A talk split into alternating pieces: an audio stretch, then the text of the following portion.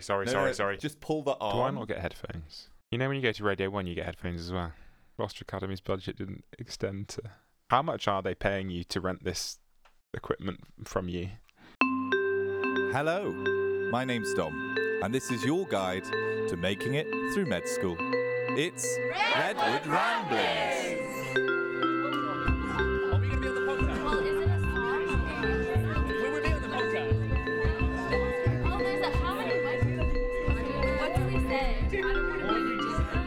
Hello, uh, you've reached Redwood Ramblings. I'm your host Dom, and today we will be discussing head injuries. So you've found us once again. It's lovely to have you listening. Just a reminder if you've got any questions, if you've got any suggestions, if you want to hear anything specific on the podcast, then please email in redwoodramblings at gmail.com. Let's get on with the podcast.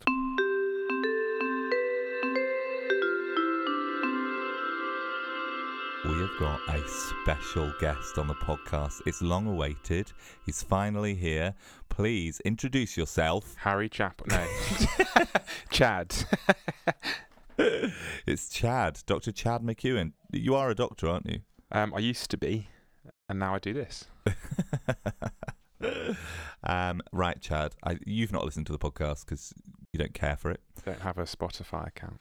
You don't have to have an account, and you can also listen to it on Apple Podcasts, but that's fair enough. Good plug. Thank you.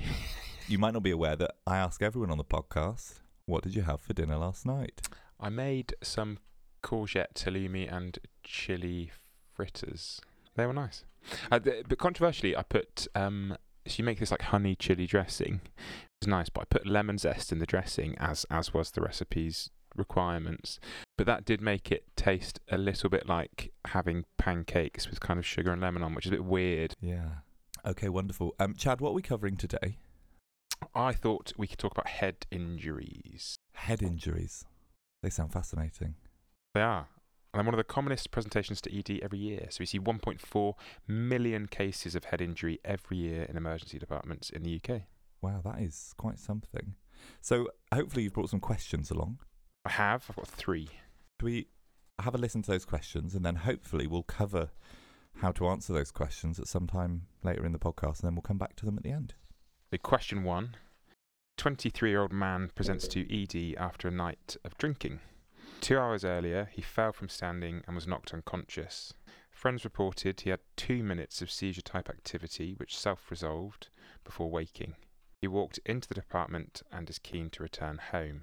Primary survey and A2E examination are unremarkable, other than a 2 centimetre lacer- superficial laceration to his right temporal region. GCS is 15 and he has no focal neurology. What is the appropriate next step in his management? Number two, an 84 year old lady admitted from a nursing home had an unwitnessed fall whilst mobilising to the bathroom. She has dementia and is unable to record the events of the fall. She is anticoagulated for AF. She is distressed. A primary survey and A to E examination reveal no significant signs of injury. What is the next step in management? Then, question three A 32 year old female presents to ED following a fall two days earlier whilst walking her dog. She recalls tripping down a muddy bank. Initially, she felt well, so did not present to ED. She now presents with a 12 hour history of pain in her neck and a mild headache that is not resolved with simple analgesia. She has no pain on lateral rotation of the neck and no midline C spine tenderness. Her A to E and neurological assessment are unremarkable. Her GCS is 15 and a fundoscopy was also unremarkable. What is the next step in her management? Thank you, Chad. We're going to go for head injuries, head trauma today. So, first of all, we'll just introduce the case that we might be able to refer back to, and then we'll get on with covering what we need to cover. So, we've got a 79 year old male who was admitted from a nursing home. He's got a background of dementia, atrial fibrillation, and hypertension. He's admitted due to an unwitnessed fall. He was found on the floor by the care staff. He was quite distressed and agitated. He is hemodynamically stable, but he does have a large right frontotemporal hematoma. So that's our case. So, Chad, where do we start when we're talking about head injuries? I think kind of controversially, one of the first things you do when you have a patient presenting with a head injury is generally worry about their neck. So, C spine injuries can be absolutely devastating. I think most of us are familiar that if someone has fallen over, particularly if you're thinking in the street, someone's fallen over, everyone panics about the C spine and thinks about immobilizing the C spine. Kind of a good rationale to that. We don't want to move them too much. We don't want to cause any further trauma. We don't want to cause any injury to the spinal cord. So, in these patients, one of the first things we do when you're assessing them is to think about clearing the C spine. So, for this guy, he's 79, he's confused, and the question is are we able to clear his C spine clinically? And generally, if you think about a patient in A&E who's up and walking, if they're well and they're talking to you, they could tell you if they had any pain in their neck. But for our patients who are confused, who are agitated, who are unconscious, they would be unable to tell us if they had any pain in their neck. So the rule and national guidance is if a patient is unable to verbally communicate with you, if that's due to them being unconscious or confused, you're not able to clinically clear their C spine. So then you would approach that case as if they had a C spine injury and you would kind of move on accordingly. So for this chap, 79, confused, unable to clear the C spine clinically, we would um, approach his case as if he had a C spine injury and possible head injury, and we would go from there. Okay, so when we're talking about treating him as if, as if he has a C spine injury, is this when we see the, the the collars come out, when we immobilize that head and immobilize that, that cervical spine? Yeah, so that's uh, absolutely the, the guidance for many years was always if there was any remote suspicion of a C spine injury. So that could be a significant mechanism of injury, and by significant mechanism of injury, I mean falling from over a meter in height. If there's been a significant road traffic collision, so if they've been in a high speed collision, if they've been hit by a car or in a car that has crashed and come to a standstill from a high velocity, or if they have kind of multiple other injuries, then yeah, historically we would always apply blocks to immobilize immobilize the C spine. So that'd either be a collar or blocks either side of the head. Nowadays the guidance has slightly changed, so we're a little bit more hesitant to immobilize patients' C spine. And really that's because C spine immobilization is not a benign procedure. There are significant risks of associated morbidity and even mortality if you would immobilize perceived C spine injuries either pre-hospitally or in, in the hospital. What I'm trying to say is the guidance now is consider immobilizing the C spine, if that patient could protect their own C spine, so if they're happy to lay kind of flat with their head looking upwards, um, you might consider just allowing them to do that and putting some kind of soft rolls of towels or something either side of their head just to encourage them to not move. But if they're unable to do that, so if the patient was unconscious, we would probably consider immobilizing their C spine Okay, thank you, Chad. I think it's about time we took a little visit to our old friend, the Redwood Riddler. Hello, I am Harry, the Redwood Riddler. You may have seen some of my work up on the notice board in Redwood. I am here on the podcast to deliver further riddle to you. Redwood Riddler, what is your riddle today? Here's a riddle.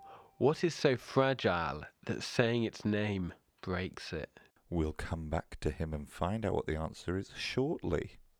We've discovered whether or not they've got a C-spine injury. Where do we go from there? Following we've immobilized or we've allowed we've we've encouraged them uh, to be able to protect their C-spine. the next thing, which is essentially imaging. So we want to establish if he has got a C spine injury and if he's got a head injury. So our next kind of thought process is going to be looking at doing some imaging. Okay, so how are we imaging the C-spine? So essentially, there are three imaging modalities for the C spine X rays, CTs, MRI scans. Generally, if you're doing a CT scan of the head, you would do a C, and you- were worried about the C spine, you would also CT scan the C spine. Occasionally, we consider doing plain X rays of the C spine. There's a special view we do, uh, lateral and AP views, and also a PEG view, which looks really strange. To get the patient to open their mouth and just try and capture the, the peg of C2 generally nowadays the, the guidance is to do a CT of the neck because as an imaging modality, X-rays are not that, um, well, not as sensitive.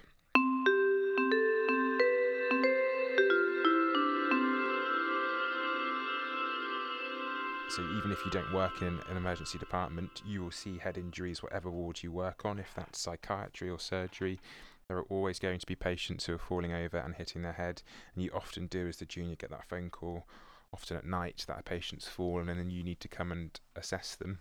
So if you've cleared that C spine, then you could look at assessing the head. So head assessment, feeling around the head, checking to see there's no obvious kind of depressed skull fractures or any signs of um, any kind of facial bone fractures.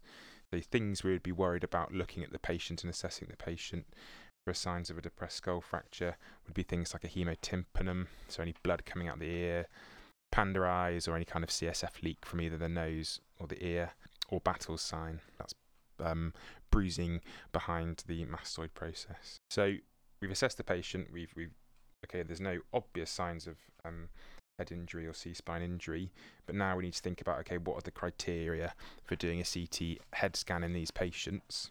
There is national guidance, so NICE has its own national guidance. And it's essentially age dependent. So for under 16s, that's a that's child CT head guidance, and for over 16s, that's a kind of adult CT head guidance. So for a over 16 year old who has sustained a head injury, they recommend doing a CT head within one hour if a patient has any one of the following risk factors.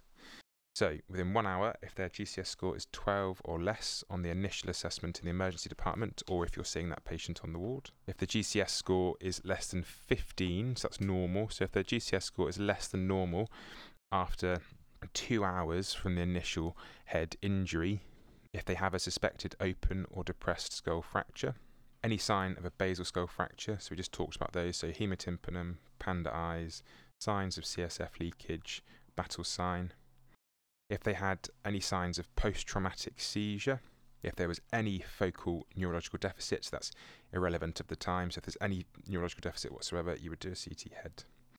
Or, and this is slightly newer um, updates, if they've had more than one episode of vomiting, Wow. Okay. There's quite a few to remember, there is.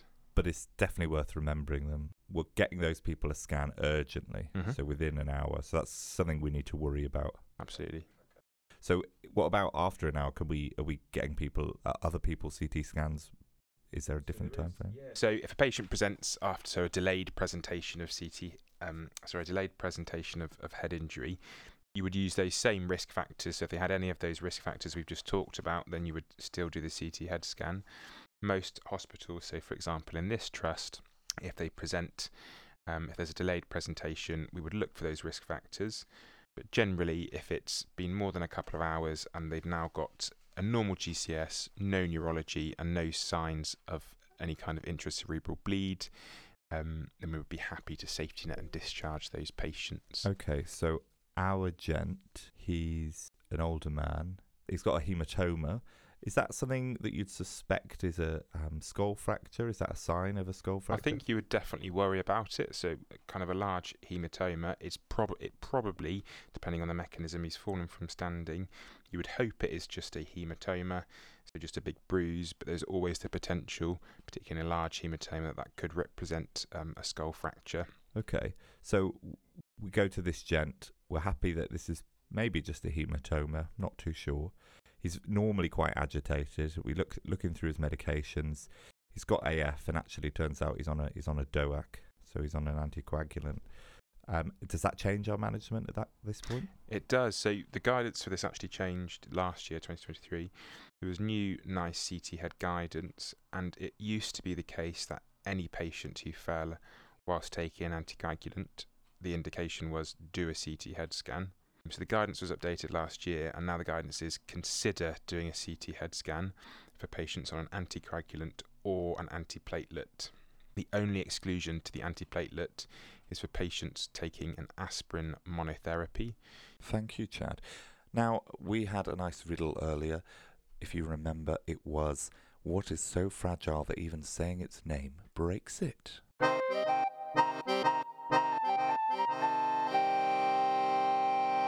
The answer to that last riddle was not Dom's ego, I'm afraid. The answer was silence.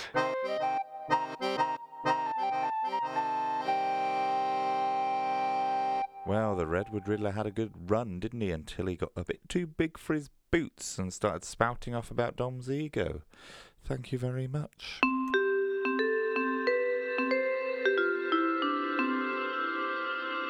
Okay. All right, so I, I'm quite happy. I know when to image my adults with a to get a CT head on my adults. And you mentioned earlier that we maybe got some different guidelines for children. Yeah, so the guidance for children is different. The criteria are different. The important thing to note is children who are under 10, generally, if they've had injury, um, they're probably going to be quite distressed and they're probably going to be operative. So it's felt in, in that age group. So then, again, we're not able to clinically find clinically. So you would approach that child of less than 10 as you would an- adult who was un- you were unable to clear clinic lead um, likely with input from pediatrics about whether or not um, a, a CT scan or some form of imaging is, Okay, is warranted. And what about their head? Is it the same guidelines for getting them a CT? It's slightly different. So for um, the indication for doing a, a CT head is if they've sustained a head injury, you should do a CT scan within one hour if any of the following risk factors have been identified. So if you suspect that, child's had a non-accidental, um, particularly in, in babies, we worry about kind of shaken baby syndrome if, if we suspect that occurred. Any signs of post-traumatic, a GCS of less than 14, or for babies under one year, a GCS score, so the paediatric score of less than 15. Again, at two hours after the injury, if a GCS score is less than 15, any suspicion of an open or depressed skull fracture, or a tense fontanelle. So, if you recall in children, you should be able to feel the fontanelles nice, soft, and squishy. If they're tense, uh, we need to consider a CT any sign of a basal skull fracture, so similar to adults, that hemotympanum, panda eyes, any signs of CSF leakage or battle sign, if there's any phocological and and this is the, the the key difference for in that kind of age category of children if they are under one years old and they have a bruise or swelling or laceration that is more than five centimeters the recommendation now is to do a CT head scan Wow. Okay. So it's very similar to adults. A Mm. couple of differences on the GCS score. in children, there's also a second set of criteria whereby if you have more than one of these risk factors, so you would need two of these or more, you would then consider doing a. C- So these are if a, there's been a loss of consciousness lasting more than five minutes, if the child's abnormally drowsy, if they've had three or more discrete episodes, if there is a significant dangerous mechanism tile, if there's amnesia lasting for more than five or any current bleeding or clot order. So if you have more than one of those, the recommendation is CT This, this is you need to take a good history. You need to find out what happened, and then you need to do the imaging that's required. And the management is going to be sort of, you know, very wide, isn't it? Depending on on what action. Um, Mhm. It might be as simple as stopping some of their blood thinner if they've got a small uh, subdural, for example, that they need um, to go to a to, to have sort of some sort of craniotomy. Um, so we're not going to talk about management here. I think it's it's, it's just too broad. Yeah, yeah. as as F1s as F2s, you're going to need to be making sure someone's C spine is clear. You've you've um, immobilized that, and then figuring out how you're going to image this patient is going to be the mainstay for you guys as F1s think it's fair to say F2s. Most trusts are did um, have got quite good CT head guidance now, and within that CT head guidance, they do talk about the C spine as well. So you're not having to look for both sets of guidance. They very much incorporate it into their CT head guidance because if you're worried about the head, you should be worried about the the spine.